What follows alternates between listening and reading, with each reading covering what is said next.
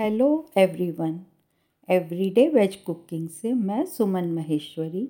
आज आप सबके साथ गपशप करते हुए गुजरात की एक बहुत ही टेस्टी एंड यमी डिश चावल के खींचू की रेसिपी शेयर कर रही हूँ। गुजरात विभिन्न स्वादिष्ट गुजराती स्नैक्स के लिए जाना जाता है, जैसे कि गाठिया, फाफड़ा, खांडवी, हांडवो, खमन ढोकला, खाकरा थेपला आदि। आज मैं अपनी एक पसंदीदा गुजराती चावल के खींचू की रेसिपी शेयर कर रही हूँ, जो गुजरात का एक लोकप्रिय स्ट्रीट फ़ूड भी है। चटपटा और स्वादिष्ट चावल का खींचू बनाना बहुत ही सरल और आसान है और इसे कोई भी झटपट बना सकता है। आइए, अब आप दो से तीन सर्विंग के लिए सामग्री नोट कर लीजिए। आप लीजिए एक कप चावल का आटा।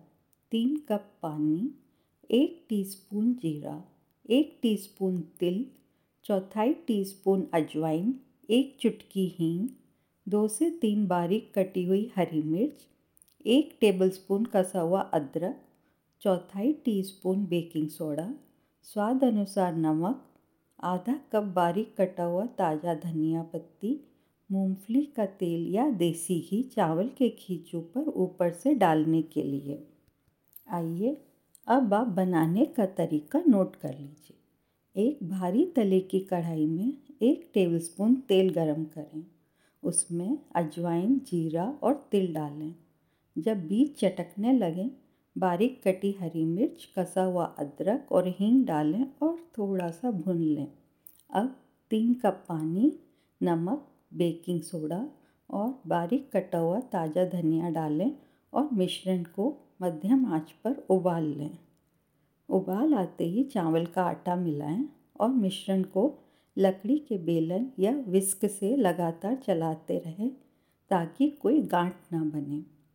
जैसे ही मिश्रण गाढ़ा होने लगेगा, मिश्रण की स्थिरता नरम आटे की तरह दिखाई देगी।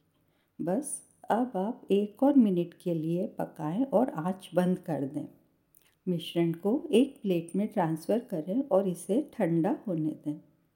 जब मिश्रण हल्का गर्म हो, तब मिश्रण को 12 से 14 बराबर भागों में डिवाइड करें और इसे पैटिस की तरह आकार दें और बीच में एक छेद करें। इडली कुकर या रेगुलर कुकर में एक गिलास पानी डालें और इसे गर्म करें। अगर रेगुलर कुकर में स्टीम कर रहे हैं तो सीटी निकाल दें। इडली के सांचों को चिकना कर लें और उसमें चावल के खींचू रखें और छः से आठ मिनट तक भाप में पका लें। चावल के खींचू परोसने के लिए तैयार हैं।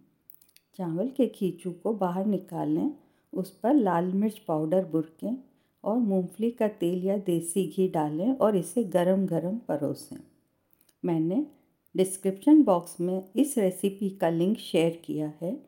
मेरे फ़ूड ब्लॉग में आप इस रेसिपी को हिंदी और इंग्लिश में पढ़ भी सकते हैं। आशा करती हूँ आप सबको आज का पॉडकास्ट पसंद आया होगा। अपन जल्दी ही फिर से मिलेंगे और यूँ ही गपशप करते हुए एक और नई रेसिपी बनाएँगे। Bye have a nice day